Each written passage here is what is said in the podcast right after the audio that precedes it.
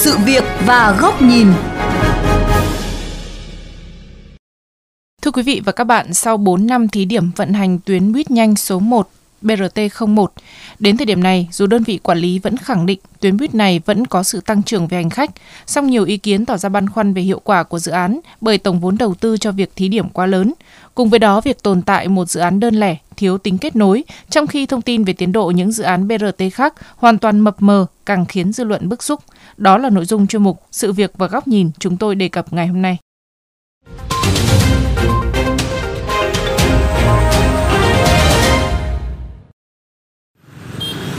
Thưa quý vị, có mặt trên đường Tố Hữu vào lúc 7 rưỡi sáng tại đoạn rào chắn thi công hầm chui đường vành đai 3. Chúng tôi ghi nhận đoạn ùn tắc kéo dài gần một cây số hướng đi trung tâm. Dòng xe máy luồn lách qua đống đất đá sắt thép trên vỉa hè. Còn dưới lòng đường, làn xe buýt nhanh BRT bị tất cả phương tiện khác xâm lấn. Đa số người tham gia giao thông không đồng tình với việc duy trì làn đường dành riêng cho BRT có một cái làn đường ưu tiên thì nó khá thuận tiện cho những người mà kiểu sử dụng những cái phương tiện công cộng. Nhưng mà hơi ảnh hưởng một chút đến việc di chuyển của mọi người. Từ khi có rào chắn thì ngày nào cũng tắc như thế này em ạ. Bây giờ cơ sở hạ tầng của mình chưa đầy đủ cho nên là cái vấn đề BRT thì cũng không giải quyết được nhiều lắm về vấn đề giao thông. Đường đã chật hẹp rồi lại làm đường riêng ra. Trong cái xe kia thì 7 phút có một đợt một xe.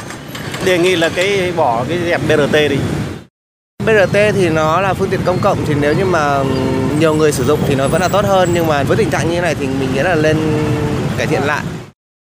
Mặc dù vậy, ông Thái Hồ Phương, Phó Giám đốc Trung tâm Quản lý Giao thông Công cộng Hà Nội cho biết, sau 4 năm đi vào vận hành, sản lượng hành khách của tuyến BRT01 đang có xu hướng tăng trưởng tích cực. Cụ thể năm 2018, lượng khách bình quân đạt 42,6 hành khách mỗi lượt, thì con số này năm 2019 đạt 42,8 hành khách và năm 2020 đạt 45,6 hành khách. Cũng theo ông Thái Hồ Phương, so sánh với các tuyến khác, sản lượng hành khách trên tuyến BRT luôn thuộc nhóm tuyến có sản lượng vận chuyển cao và hiệu quả. Tuyến BRT là cái tuyến có sản lượng vé một tuyến đứng thứ hai toàn mạng, tức là khách đi thường xuyên và doanh thu đứng thứ nhất toàn mạng và cái tỷ lệ trợ giá chi phí thấp hơn mức trung bình của cả mạng là 1,83 lần. Và như vậy, xét về sản lượng hành khách, tỷ lệ trợ giá, tỷ lệ doanh thu, tuyến BRT là một trong những tuyến hiệu quả nhất trong hệ thống mạng vận tải công cộng và xe buýt đến thời điểm hiện nay. Tuy vậy, nhiều ý kiến cho rằng những kết quả của hệ thống BRT đem lại phần lớn nhờ có làn đường riêng.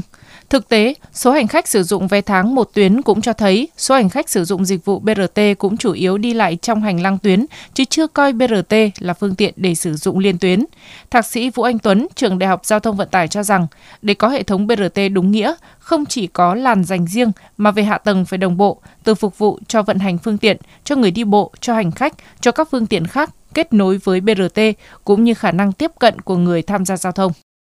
Chúng ta phải cân nhắc này khi chúng ta hy sinh một làn đường như vậy, đánh đổi lại chúng ta được cái gì? Hy sinh một làn đường ngày nay hiện nay một làn đường mà để cho xe cá nhân đặc biệt là xe máy lưu thông ấy, thì có thể vận chuyển được khoảng 10.000 hành khách trên một giờ trên một hướng á. Mà nếu chúng ta chỉ đưa cái xe buýt bình thường như hiện nay vào thì nó không giải quyết được vấn đề. Chuyên gia giao thông Nguyễn Xuân Thủy cho rằng những bất cập hoặc thất bại của BRT đã được nhắc đến từ trước khi tuyến này ra đời. Mặc dù vậy, đến thời điểm này, Hà Nội cần mạnh dạn nhìn nhận đúng vấn đề để có giải pháp xử lý phù hợp, không thể vì sự đã rồi để tiếp tục tồn tại một loại hình buýt nhanh một cách nửa vời. Nhưng bây giờ thì người đi vẫn rất thưa, mà ùn tắc ở những cái tuyến đó thì rất là nặng. Càng chạy thì càng ùn tắc. Chúng ta thấy rõ ràng là những cái gì chúng ta nói ban đầu là rất đúng. Tức là những cái tuyến mà nó quá hẹp, không đủ điều kiện để mà mở BRT thì không nên cố đắm ăn xôi, không nên cố làm làm gì. Cái tuyến mình đang chạy như thế này chỉ có ba làn thôi, một làn dùng cho BRT. Trong đó các phương tiện khác thì không có chỗ đi nữa. rồi cho nên khả năng ủn tắc là rất cao. Tiến sĩ Trần Hữu Minh, Phó Tránh Văn phòng Ủy ban An toàn giao thông quốc gia cũng cho rằng, với những bất cập của hệ thống BRT hiện nay, dư luận rất mong muốn thấy lộ trình cụ thể khi nào có cải tiến, đầu tư để thay đổi cơ bản sự tiếp cận của người dân đối với xe buýt nhanh. Ngoài ra còn là mạng lưới kết nối thuận tiện giữa các tuyến buýt khác, đặc biệt làm mạng lưới BRT được hình thành trong tương lai. Không nên duy trì như hiện nay, mà buộc phải thực hiện một trong hai hướng, hoặc là chuyển thành xe buýt thường. Đấy là cái điều bất đắc dĩ mà không ai muốn cái tình huống đó. Mà cái cần thiết nhất là chúng ta cần xem được là chúng ta có một cái lộ trình với những giải pháp cụ thể để khắc phục những cái bất cập hiện nay đối với xe buýt nhanh về mặt trung chuyển, về làn, về ưu tiên, về kết nối thì chúng ta cần những lộ trình và những giải pháp cụ thể để khắc phục vấn đề đó để đưa BRT này lên một cái tầm cao mới, một cái chất lượng dịch vụ một khác hẳn xe buýt thường.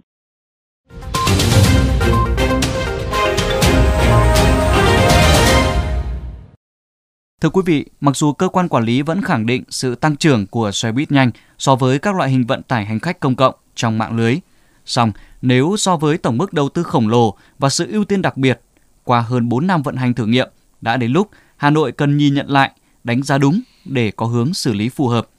Mời quý vị và các bạn đến với góc nhìn này của VOV Giao thông qua bài bình luận nhan đề Buýt nhanh, khuyết tật và tội tình. BRT 01 từng là niềm tự hào của ngành giao thông thủ đô ở những thời điểm đầu tiên mà nó xuất hiện với tư cách là một loại hình mới của giao thông công cộng, sức chở lớn hơn, hạ tầng và phương tiện hiện đại hơn.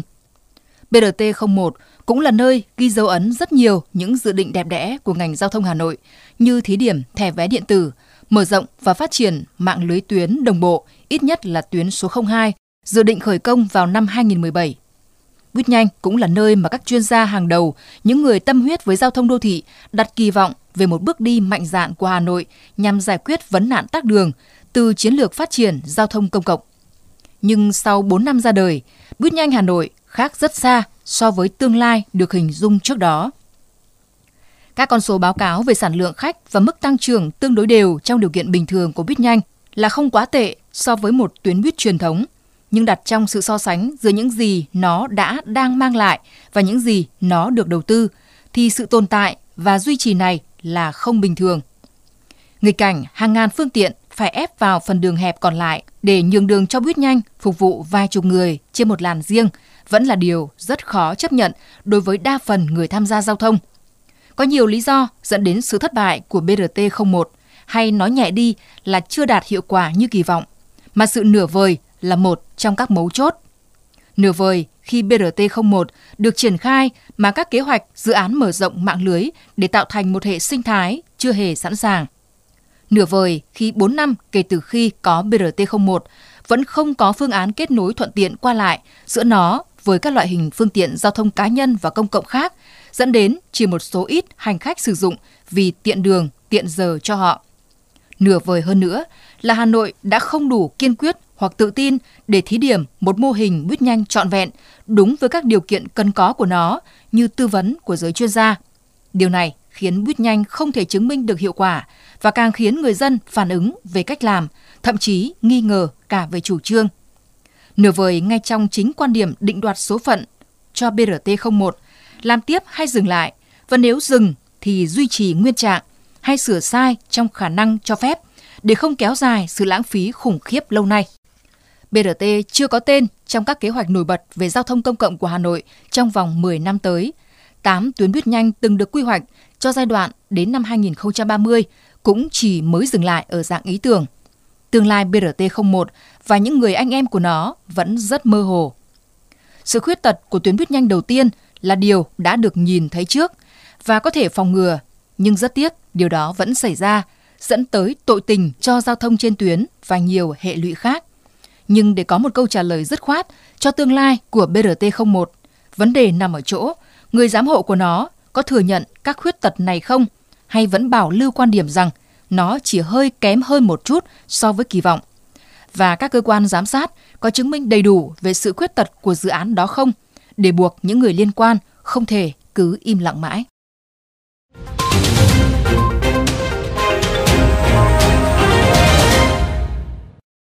Đến đây chuyên mục sự việc và góc nhìn với chủ đề 4 năm BRT vẫn đơn độc, có cần cố đấm ăn xôi cũng xin được khép lại. Quý vị và các bạn có thể xem lại nội dung này trên website vovgiao thông.vn, nghe qua ứng dụng Spotify, Apple Podcast trên iOS hoặc Google Podcast trên hệ điều hành Android. Cảm ơn quý vị đã dành thời gian lắng nghe.